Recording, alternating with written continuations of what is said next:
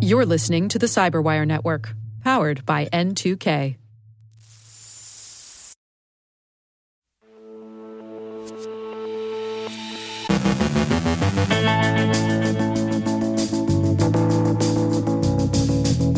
Smishing campaigns are seeking to exploit the unemployed. Initial access brokers seem to not have missed a beat, although some gangs are seeking to bypass them by trolling for rogue insiders. Are criminal enterprises vulnerable in the gig economy front? Criminal affiliates are disgruntled, and that's good. Clearly, healthcare isn't off the target list. Thomas Etheridge from CrowdStrike on e crime extortion, Chris Jacobs from ThreatQuotient joins us with a look back at Black Hat. Anup Ghosh from Fidelis Cybersecurity has insights on active defense. And hey, Director Easterly, can we send you a t shirt?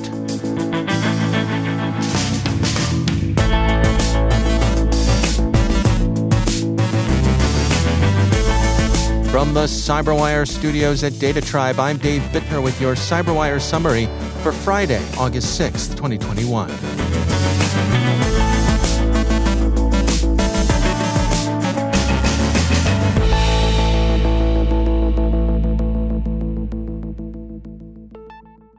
The U.S. Federal Trade Commission warns those receiving unemployment insurance benefits that a smishing campaign designed to scare them into compromising their devices and their data is in progress.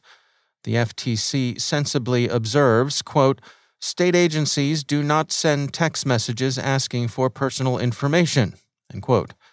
It's a petty, cruel scam conducted with typical criminal opportunism People receiving or trying to arrange unemployment insurance already have troubles enough.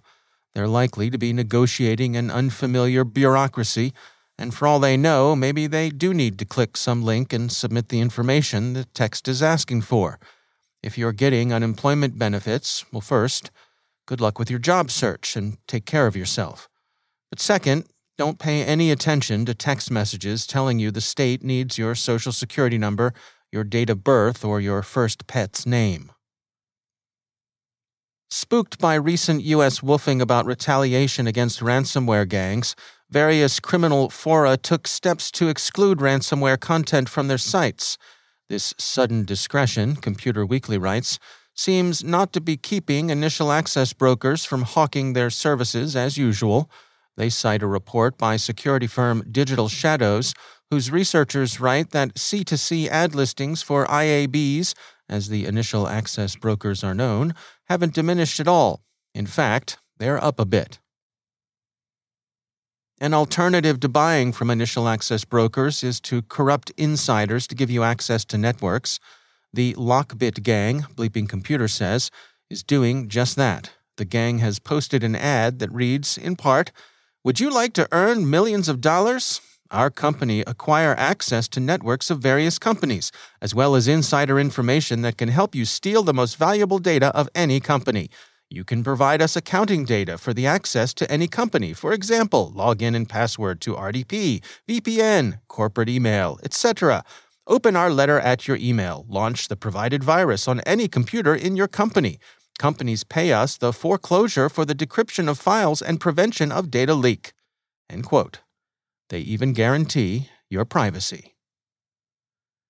As this year's Black Hat Conference winds down, we've got one more check in from the show floor to share.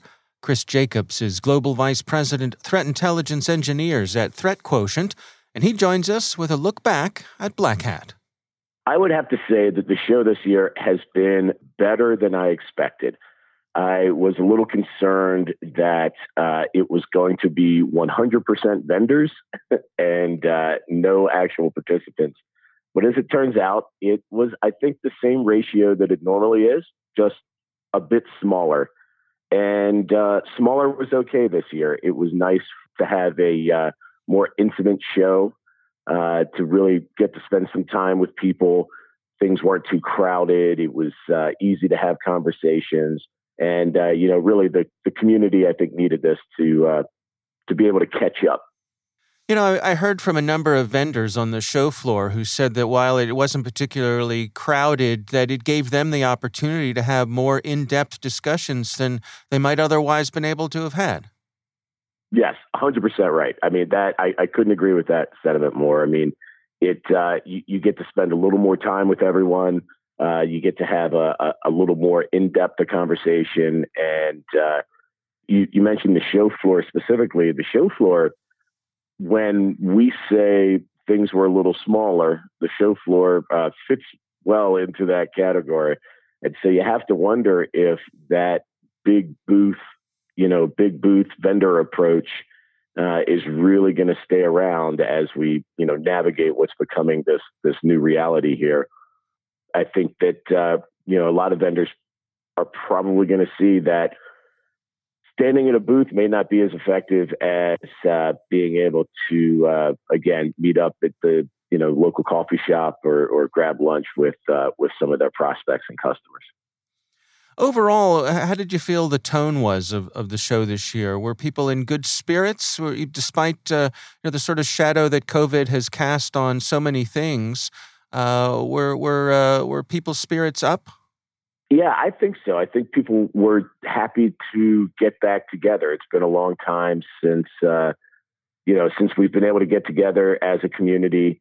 Um, I think that uh, there was a lot of, of willingness to you know, I didn't see I didn't see any issues with people wearing masks and and trying to stay safe, and everyone is just so excited to get the infosec world back together that um, the slight inconvenience of of needing to wear a mask when in public, I think, was fine, and and um, yeah, the tone was great. People are happy to get back to something that looks like normal. That's Chris Jacobs from ThreatQuotient. The criminal economy depends on a lot of gig workers for lower level tasks, including some coding and administration, a study by the Czech Technical University finds.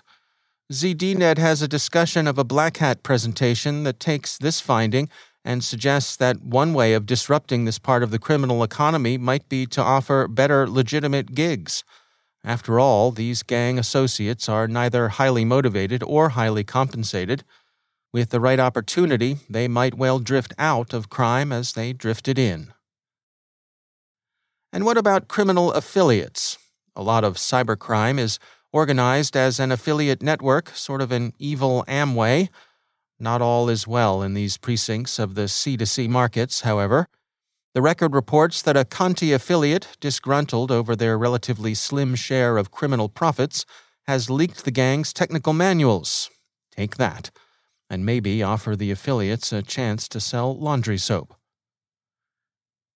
We've heard a lot about the pious Robin Hood esque promises from some ransomware groups to target only rich corporations, not individuals, and to leave critically important targets alone. Sometimes there's an approach to honesty in such avowals as there was in BlackMatter's explanation that their target selection was based on a cost benefit calculation if various governments get steamed enough, BlackMatter will draw more scunion on themselves than they can handle, and they want to avoid that. There is, after all, all that aforementioned American woofing. But only the naive would take the ransomware gang's pledges of respect for public safety, reliable health care delivery, and so on for anything better than this kind of mendacious self serving marketing.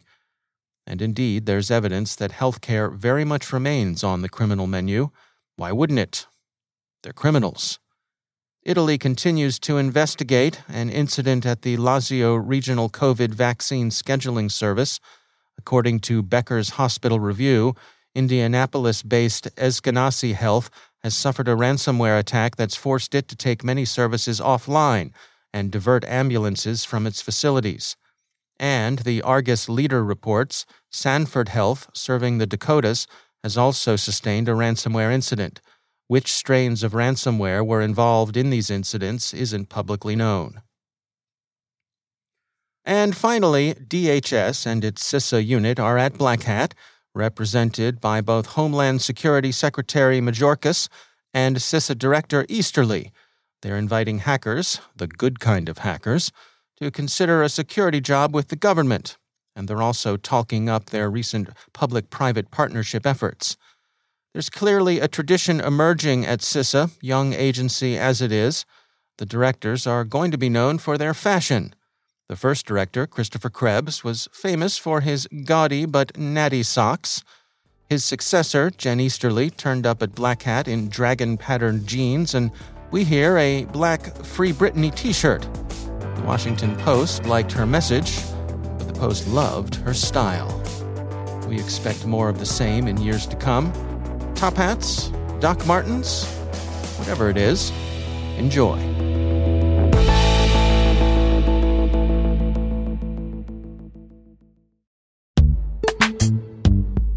Every day, your IAM tech debt grows. Your multi generational services struggle to work together.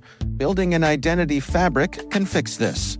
It makes all your identity tooling stronger and allows you to connect any app to any service you want to use with zero coding, zero maintenance, and zero app downtime. Strata's identity orchestration platform separates the identity logic from your applications so you can optimize existing IAM tools and manage them in a single control plane. Now, every vendor, standard, and architecture work together. In short, building your identity fabric means you can secure your non standard apps, keep your complex access policies, retire outdated IDPs, and modernize in record time. So build your fabric with Strata Identity and get rid of tech debt for good.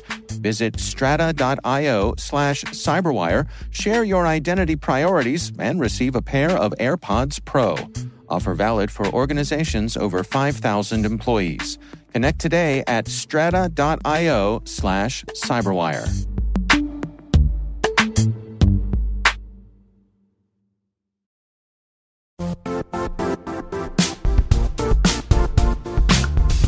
The IT world used to be simpler. You only had to secure and manage environments that you controlled. Then came new technologies and new ways to work. Now, employees, apps, and networks are everywhere. This means poor visibility, security gaps, and added risk. That's why Cloudflare created the first ever connectivity cloud. Visit cloudflare.com to protect your business everywhere you do business.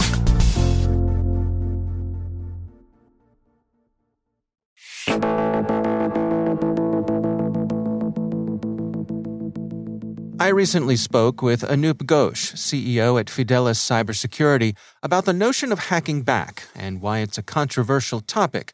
Anup Ghosh returns today with part two of that conversation with insights on active defense. Today, we are going to be talking about um, the notion of leveraging active defense. Um, can we start off with some high level stuff here? I mean, can you sort of define for us? What do you consider to be active defense? Yeah, and this is important because uh, active defense for a long time has meant uh, one thing in the Department of Defense, and recently it's being co opted uh, in the commercial sector to mean something slightly different.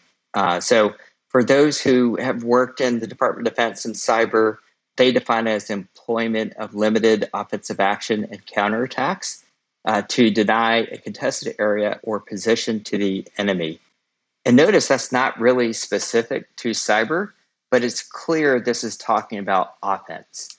Um, hmm. and, and of course, private individuals and companies don't have the legal authority to take offensive action. So that definition doesn't really work in the in the private sector. More recently, MITRE uh, has put out a definition around active defense that's being more widely adopted by by the larger community. And what they describe it as a range of cyber defense capabilities from basic defense to cyber deception and adversary engagement operations. That, that's one of the keys here, right? Is it allows an organization to not only counter current attacks, but to learn more about the adversary and better prepare for new attacks in the future. That, that's the end of end of the quote. The key here is that um, you can actually employ techniques from standard detection sensors that you might put in the network uh, through deception so that when an adversary starts to attack you, you're beginning to collect on the adversary, point one. And point two, you can introduce cost and complexity to the adversary as they go about discovering your network. You're creating a false uh, view of the network that can then entrap them. And that's that's how uh, MITRE is is defining active defense as employing adversary engagement early in the life cycle and deception to confuse the adversary. So, just to be really crystal clear here, I mean, there's a lot of discussion and a lot of uh, back and forth about the notion of hacking back. And that's not what we're talking about here. That, that's correct. And, and as we discussed, you know, the private sector doesn't have the legal authorities to hack back, not to mention that there's a lot of uh, things that are likely to go wrong if you try and hack back, right? But there are that doesn't mean you're powerless, and that's where active defense comes in is to say, look, uh, there are things you can you can do. It is a mentality. Adversary engagement is mentality. Uh, sort of the opposite of this is if you're just triaging alerts, you're not really doing adversary engagement. Adversary engagement is sort of an organizing principle, right? And so uh, the whole idea is to say, now that I can see there are symptoms of an attack going on, how do I how do I piece these together uh, to understand what the adversary is doing, where what their next move likely is, and the more advanced uh, stage of active defense is actually seeding the network with fake users, with fake devices, fake file systems, uh, and even documents that can be active that reveals more about the adversary. So the notion here is, uh, I, as you say, I mean, a, a, good bit of misdirection. That if someone does uh, make their way into my network, they they may think they've made their way into my network, but actually, they're we're going to keep them busy somewhere else. Yeah, I mean, oftentimes they do legitimately get onto your network. I, I don't mean legitimately, but they they will find their way onto the network, mm. and the you know that's when that's when a defense really can leap into action, which is to uh, create a view of your network that is actually false. So populating dark IP space with devices, they're virtualized, but uh, from an adversary point of view, they look the same. Uh, even manipulating the Active Directory, uh, that's oftentimes a target with uh, fake credentials, right? so that uh, an adversary who downloads an Active Directory and then it proceeds to compromise these credentials and use them is a clear indicator that there's an adversary on the network. Um, we will see pings, IP space that should be dark, that's not dark. We can put in place, um, you know, servers and file shares that are not legitimate and in the case of ransomware, where they are in fact scanning for file shares and begin to encrypt, we can actually uh, create these recursive file directory systems that keep them busy effectively infinitely while you can take while you can respond and isolate that device on the network. And the point of all this is to say you should take an active defense mindset, understanding the adversary is going to get in your network. And now it's really about laying these traps laying these breadcrumbs, which which we do by populating directories on actual assets um, with breadcrumbs to fake assets, um, to to entrap them and move them away from uh, your actual valuable assets you don't want them accessing. What is the value proposition here? I mean, I, I can imagine someone uh, looking at something like this and saying, "Well, this this adds complexity. Here's a whole another virtual network that I need to manage." What what's the value side of it? Yeah, I mean, I, I love that because almost everything we do in defense adds cost and complexity to the defender, right? And that's sort of your point, which is, hey, I now mm. have another network to manage, you know, more cost. Uh, I think uh, deception technologies and its proper role in active defense actually creates and adds complexity to the adversary. Uh, it's actually not an, a network you need to manage because it's it's completely uh, you know it's not an operational network that you need to manage users. It's managed by a deception solution. But from an adversarial point of view, uh, it looks the same, right? So if I'm if I find myself onto a network as an adversary, one of the first things I need to do is discover uh, what's on this network and in that, and, and that's the advantage that the defender has over the adversary is you know your network, and you can now uh, seed your network uh, with fake assets that the adversary doesn't know. Uh, you know, the proverbial canary in the coal mine. And so when an adversary starts to discover your network and starts to engage with these uh, fake assets, uh, you're tipped off, right? And you can go as, as far as to uh, lure them into a fake virtual network. Uh, and what you've actually done by lacing networks with these deceptions, you've changed the cost model for the adversary, right? Uh, by exposing themselves, you've made it harder uh, for them to to sneak around, and now they have to start thinking about more carefully: Am I on a network where I might get caught, right? And I, I think changing that equation, that cost equation, create adding complexity to the adversary is a game-changing approach, and that's where active defense comes in. That's Anup Ghosh from Fidelis Cybersecurity.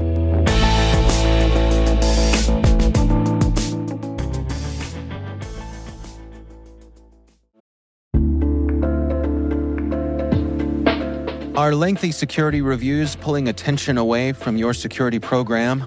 With the largest network of trust centers, Vanta can help you streamline security reviews to win customer trust, save time, and close deals fast proactively demonstrate security by showcasing key resources like your SOC 2 or ISO 27001 and provide real time evidence for passing controls.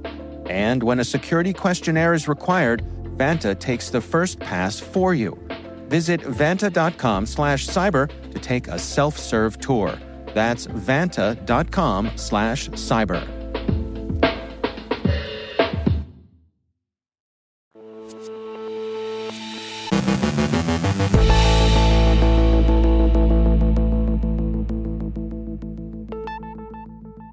And I'm pleased to be joined once again by Thomas Etheridge. He's Senior Vice President of Services at CrowdStrike. Thomas, it's always great to have you back. Um, you know, we, we've been seeing uh, this ongoing shift, particularly in the world of ransomware, uh, towards not just locking up folks' files, but also uh, having an extortion component to that. Can you share with us what are you and your team tracking on the extortion front? Absolutely. Thanks, Dave, and appreciate being back talking to you. One of the things we noticed in the last year and a half, and it's been reported in, in both our frontlines report as well as our global threat report, is the it's not a new tactic, but it's certainly a tactic that we've seen threat actors increase their leverage of, where uh, once they gain access to an organization's infrastructure, rather than focus on encryption of key assets right away, they'll make additional attempts at trying to exfil critical data from some of the systems and stores within their, their environment uh, to be able to leverage that for an extortion attempt. So it's they'll make their first attempt after they encrypt resources to try to uh, gain a payment. And if that fails, they then go back to the organization and uh, threaten to release that data publicly or to a competitor in order to uh, force the organization to be able to pay a ransom. And that's something we've been reporting on pretty consistently for the last year and a half. Isn't this by its nature a little, I don't know, noisier within someone's network? The the this attempt to exfiltrate data, not just lock it up? Well, Dave, I think most in most cases that we've seen and that we've been reporting in, that the threat actor group has had pretty wide and deep access using living off the land techniques and other stealthy mes- methods to be able to stay in the environment for enough time to understand where those critical assets and where that critical information exists. Many cases, potentially compromising email platforms to listen in on conversations and email traffic back and forth about where some of that information resides within the organization. So being able to get that deep within an organization very quickly and being able to understand how they're going to leverage that that data from a extortion and from a ransom perspective is something we've seen pretty pretty prevalent in the last year plus. You know, the, the advice for a long time for uh, protecting yourself against ransomware certainly was having uh, backups. Um, what do you recommend uh, with extortion? How, how do folks best protect themselves? One of the things that we uh, strongly encourage is the leverage of, uh, you know, kind of that next generation um, endpoint security technology, continuous monitoring, making sure that organizations are able to not only detect, but be able to remediate uh, malware drops that happen on their endpoint infrastructure before the threat actor is able to take advantage of those tools that they've deployed to be able to traverse the network undetected uh, and or impact critical servers in the environment. So backups are really important. Having those backups stored in an offsite or off uh, network secure location is a, definitely a recommendation that we provide to our customers. But having some of those advanced tools, monitoring for these threats in real time, and being able to remediate a threat when you first see an instance of uh, uh, attackers' tools or malware being deployed on the environment before the attacker is able to compromise or, or take advantage of that malware, something we would highly recommend. While you and your team are tracking this, what what do the curves look like? I mean, is this a problem that's growing in prevalence? Where are we with that? Well, I think data extortion is not new to 2020 or 2021. Um, it's a little bit of a departure from the traditional big game hunting operations that we've reported on previously, in that it's being accelerated uh, by some of these e-crime threat actor groups to try to increase the likelihood of a payment. And how big of a business it is and how prevalent it is can probably be indicated by the number of dedicated leak sites that are associated with specific ransomware families that have been stood up to uh, provide a mechanism to make data that's been stolen from an organization available for sale. Uh, in the last reporting we had on this in our global threat report, we saw that uh, in at least 23 ransomware operators in 2020 had adopted this data extortion approach, the most prevalent of which we saw impacting industrial and engineering sector as well as the manufacturing sector, where uh, about 228 incidents that we covered were reported against the, that particular vertical. Manufacturing, in particular, is especially vulnerable because not just encrypting the servers, but pulling data really disrupts day to day operations and could affect, you know, not only that core business but downstream businesses as well. So we're really seeing this this tactic pick up in the market. All right. Well, Thomas Etheridge, thanks for joining us. Thank you, Dave.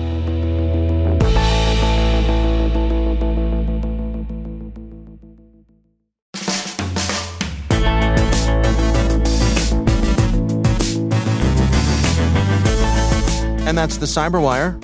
For links to all of today's stories, check out our daily briefing at thecyberwire.com. The Cyberwire podcast is proudly produced in Maryland out of the startup studios of DataTribe, where they're co building the next generation of cybersecurity teams and technologies. Be sure to check out this weekend's Research Saturday and my conversation with Asheer Malhotra from Cisco Talos. We're discussing InSideCopy and how that APT continues to evolve its arsenal. That's Research Saturday. Check it out. Our amazing Cyberwire team is Trey Hester, Elliot Peltzman, Puru Prakash, Justin Sabie, Tim Nodar, Joe Carrigan, Carole Theriault, Ben Yelin, Nick Veliky, Gina Johnson, Bennett Moe, Chris Russell, John Petrick, Jennifer Eiben, Rick Howard, Peter Kilpe, and I'm Dave Bittner. Thanks for listening. We'll see you back here next week.